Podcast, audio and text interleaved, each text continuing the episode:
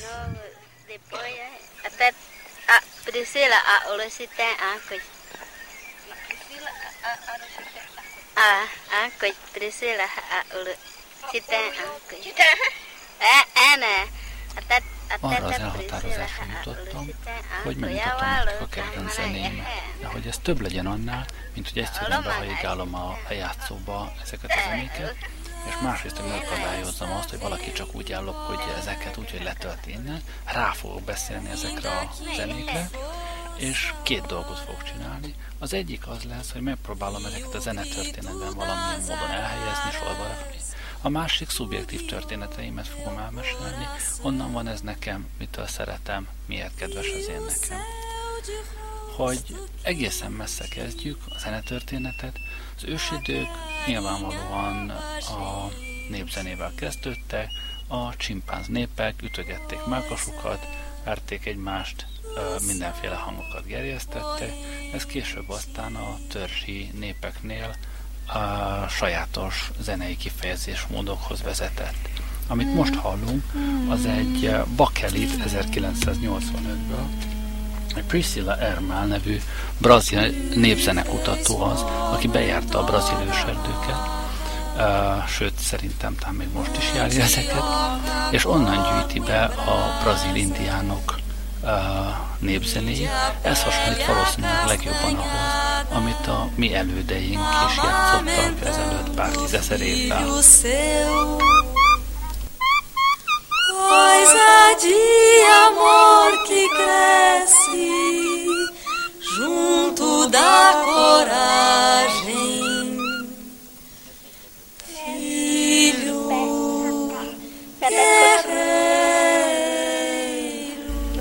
Priscilla az összegyűjtött zenéket részben elemzi, kutatja, másrészt uh, lemezeket is készít belőle, mégpedig oly módon, hogy az, rögzített uh, indián népzenéhez ő hozzájátszik csellón, illetve hozzá is énekel helyenként, és ezt uh, a jazzzel, nem tudom micsodával összeelegyített zenét uh, publikálta ő. Hogy hogy jutottam hozzá ez a lemez, ez egy nagyon hosszú történet, legyen elég annyi, hogy járt ő Magyarországon még a 80-as években, és személyesen tőle kaptuk ezt a lemezt. Batendo na gente e só o rio entende. Yokura. Yokura. Yokura. Különös szerencsének mondható, hogy ezek az ősi zenék végül is érintetlen módon megmaradtak számunkra, úgyhogy most még utolsó uh, lehetőségként el lehet menni a világ távoli zugaiba, össze lehet ezeket a zenéket gyűjteni. Nem vagyunk ilyen szerencsések a későbbi időkkel. Van egy nagy-nagy hiátus a zenetörténetben, ami rögtön azután kezdődik, hogy az emberiség városokat alapított, és igen-igen hosszasan tart. A, ami nagyon érdekes ezekben az időkben, hogy eh, az ábrák megmaradtak. Vannak eh, zene, zenész ábrázolások, hangszerábrázolások az ókori Mezipotamiából, Egyiptomból, a suméroktól, mindenhonnan, amiből kiderül az, mennyire változatos hangszerek voltak már akkor is, fúvósok, húrosok, ütősök, minden figyfenéjük volt, ami viszont nem nagyon maradt meg, az az, hogy milyen zenét játszottak ezeken. Vannak kiváló kísérletek, ahol megpróbálják ezeket rekonstruálni, ezekben mutatok most egyet, mégpedig a legrégibb ismert uh, írott zenei anyagot. Ez egy ékírásos táblán maradt fönt kb. 2000 évvel időszámításunk előttről. A címe uh, zenei bevezetés Lipit Istárnak, az igazság királyának. Valószínűleg egy uh, zenei oktatóanyag része lehetett. Úgy is hangzik.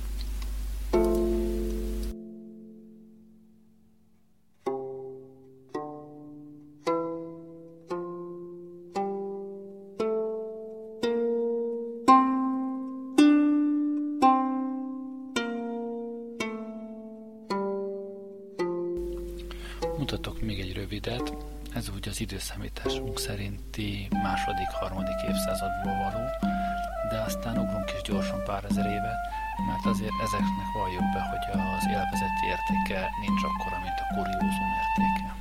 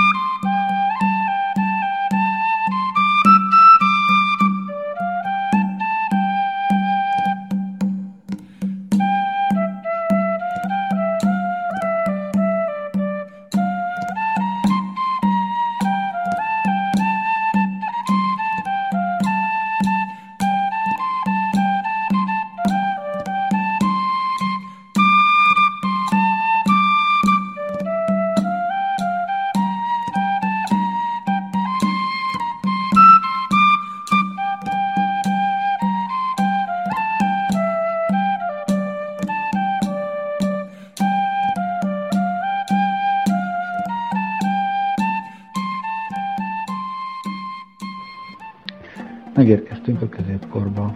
Ennek egyik fő jellegzetessége, hogy mostanra az egyházi és a világi zene ketté szakadt egymástól.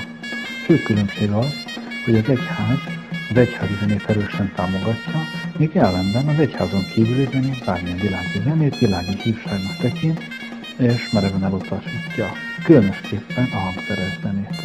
Persze a pornik a maga köreiben azt csinál, amit akar, de ha felsőbb osztályok bármilyen jó zenét akarnak hallgatni, el kell menni jó messzire onnan, ahol a saját egyházuk van, és egy két választásuk van, vagy vándorló trubadúrok lesznek, azt énekelgetnek maguknak, vagy elmennek keresztes háborúba, olyan messzire aztán nem megy utánuk senki, az zenélnek, amit akarnak.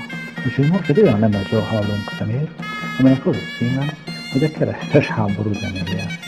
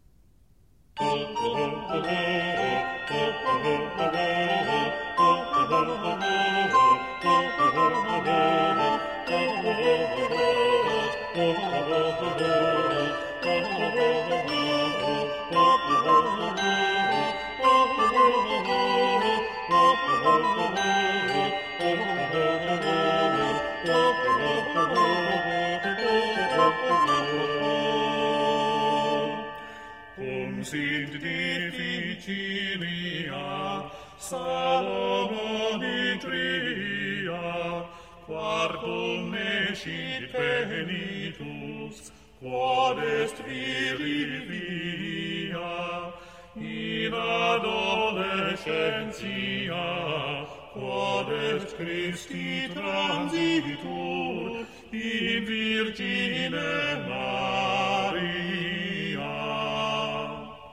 Ah,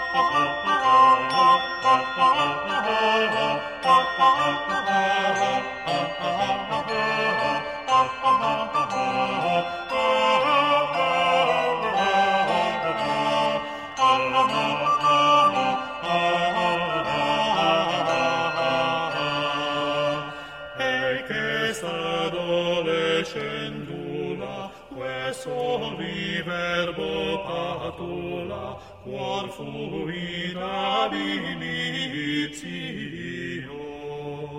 Sic patet quod non patitur, cum intrat aute creditur, quia verbi conceptio, sine contagio, partus sine vestitio,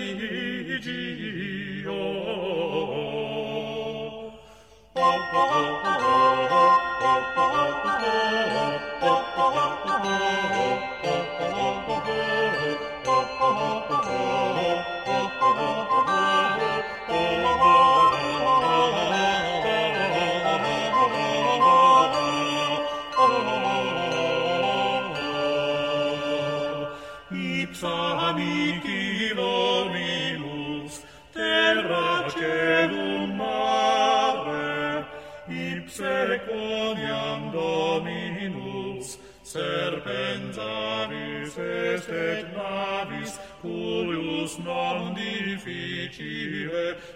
et impossibile vias, in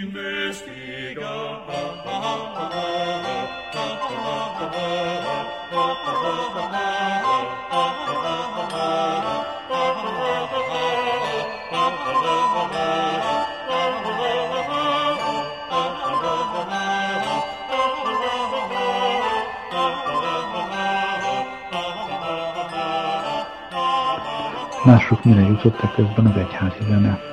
Ugye hangszer az noku, az foly undorító, a többszoromúság elvtelen léhaság, mi marad? Marad az egy szoromú Gregorián, ahol a változatosságot lényegében azt jelenti, hogy hol egy ember énekel, hol meg sok, de ha sok énekel, akkor mindenki ugyanazt énekli.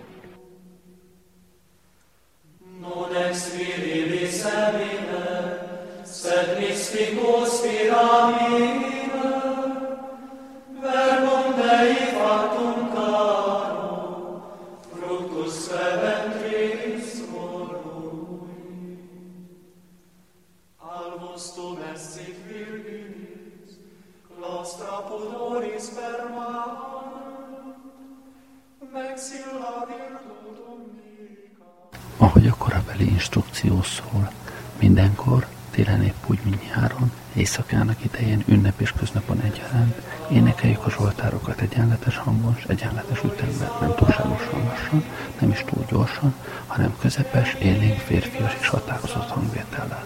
Minden szót és szótagot, a sorfelezőt és sorvégző fordulatot, tehát a dallam kezdetét, közepét és végét együtt kezdjük és együtt fejezzük be. A záró hangot is valamennyien egyforma hosszan tartsuk ki. Senki se kezdje az éneket a többiek előtt, vagy a többiek után, senki se ismételgessen szavakat, senki se siessen, senki se vegye a hangot élesebben, magasabban, tompábban vagy mélyebben, lassabban vagy gyorsabban a többieknél, ne is rántikáljon a többi után, és ne tartsa hosszabban az áram hangot.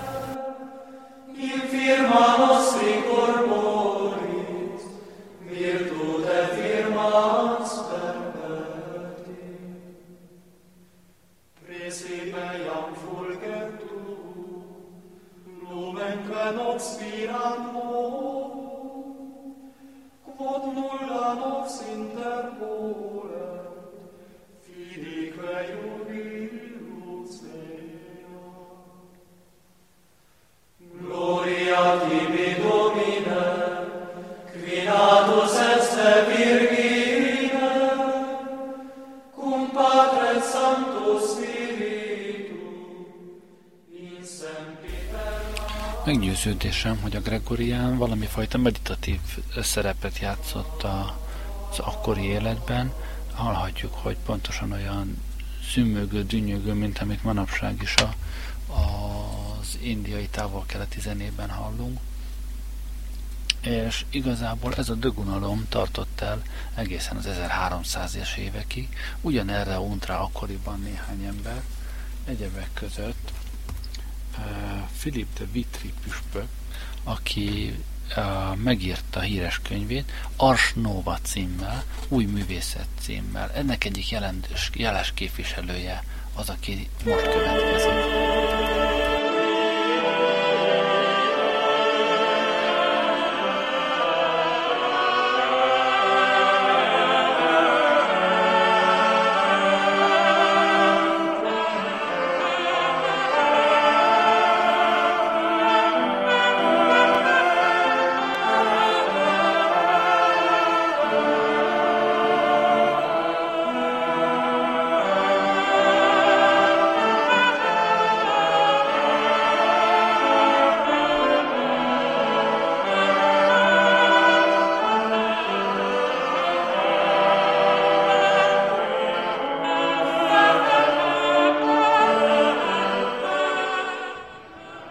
Hát ez valami csoda. Gondoljatok csak bele. Ott ülünk a több évszázados Gregorian punnyadás közepében, és akkor egyszer csak előkerül ez a Guillaume de Masson nevű ember. Ez annyira régen volt, hogy még a nevének a helyesírása is kétséges. Minden esetre ott ülünk a Gregoriánban, és egyszer csak előbukkan ez az ember, meg még néhány hasonszőrű, és ilyen zenét kezd el játszani. A monoton egyszólamú Gregorián után hirtelen ez a vadul intellektuális, teljesen modern zene, ami előkerül.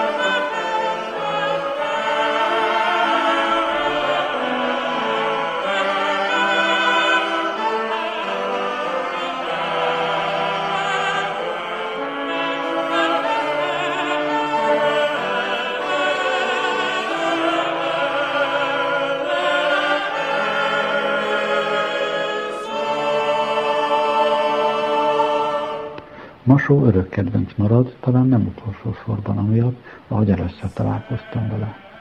Az úgy volt, hogy a nagy francia forradalom 200. évfordulójára, meg ha jól emlékszem Nászútra, Párizsba utaztunk, meglehetősen kevés pénzzel, meglehetősen nagy lelkesedéssel.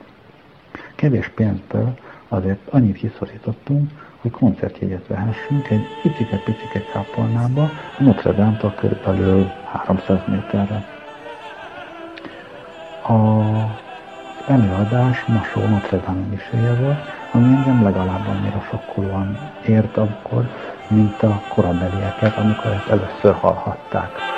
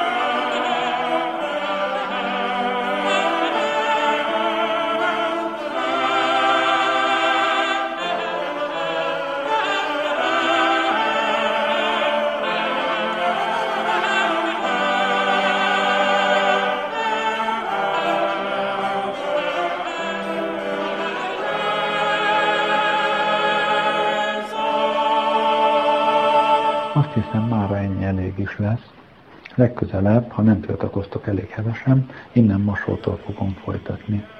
A hangminőségre elnézést kére, mentségemre szóljon, hogy a felvétel nagy részét Bécsben egy szállodai szobában vettem fel. Én nem még úgyse volt esti iskola tudósítás, és a telefonommal vettem fel, úgyhogy ezért életlen egy kicsit helyenként, és a fókusz sem a jó helyen van. Sziasztok!